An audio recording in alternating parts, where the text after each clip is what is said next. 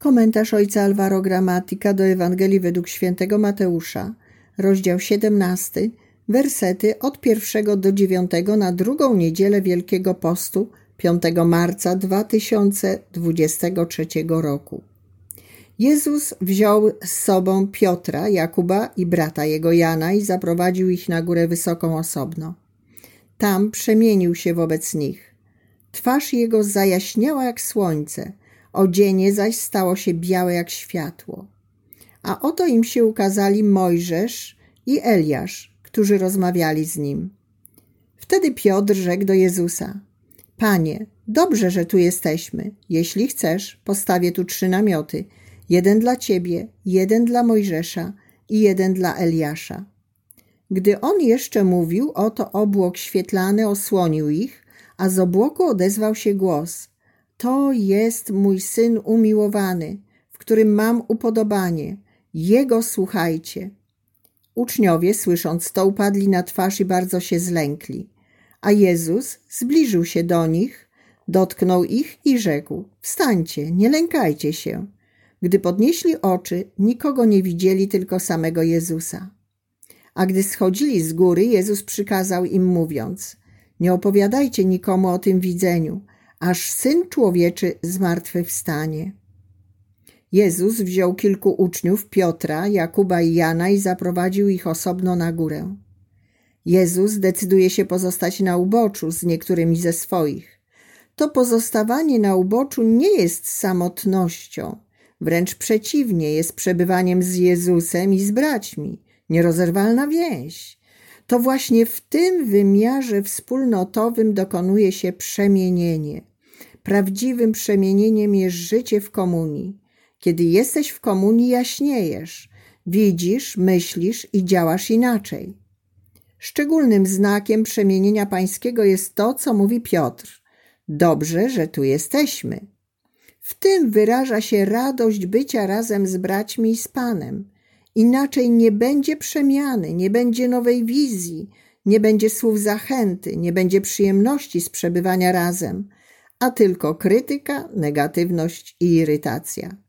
Uderzające jest to, że po raz pierwszy apostołowie widzą coś, czego jeszcze nie widzieli. Widzą Jezusa jaśniejącego jak słońce, jego szaty białe jak światło oraz Mojżesza i Eliasza rozmawiających z Jezusem. Widzą coś, co nie jest dostrzegalne na co dzień, ale zawsze jest obecne. Po raz pierwszy widzą, kim jest Jezus, rozumieją, że jest kochany przez Ojca i że jest godzien, aby go wysłuchać i pójść za nim. To ten sam Jezus, ale teraz postrzegają go inaczej. Postrzegają go jako kogoś podobnego do Mojżesza i Eliasza. Widzą go pełnego światła, a zatem zdolnego do stawienia czoła próbom, które nadejdą później. Widzą go jako zdolnego do zmartwychwstania. W Jezusie widzą nadzieję, która pokonuje wszelkie trudności. Nigdy aż do tego momentu nie zdawali sobie sprawy z tego, kim jest Jezus. Nigdy nie doświadczyli, jak dobrze jest być z Nim. Przemienienie staje się dla Jezusa obietnicą zmartwychwstania i daje siłę, aby stawić czoła śmierci na krzyżu. Widzimy Jezusa w ten sposób tylko wtedy, gdy razem na osobności wchodzimy w komunię z Nim. Dla nas przeżywanie przemienienia urzeczywistnia się w odczuwaniu radości z przebywania z Jezusem i ze sobą nawzajem. Bardziej niż kiedykolwiek potrzebujemy tego przemienienia, aby mieć nadzieję na zmartwychwstanie i mieć siłę, aby w sposób ewangeliczny stawić czoła próbom życia i doświadczyć, że jesteśmy kochani przez Boga. Apostołowie odkrywają radość przebywania razem w zjednoczeniu z Panem. Byli towarzyszami podróży, ale teraz są szczęśliwi, że są uczniami zjednoczonymi między sobą. Wszyscy trzej widzą Jezusa innymi oczami i przeżywają radość przebywania razem na górze. Rodzi się nowe i wspólne doświadczenie, radość bycia razem z Jezusem.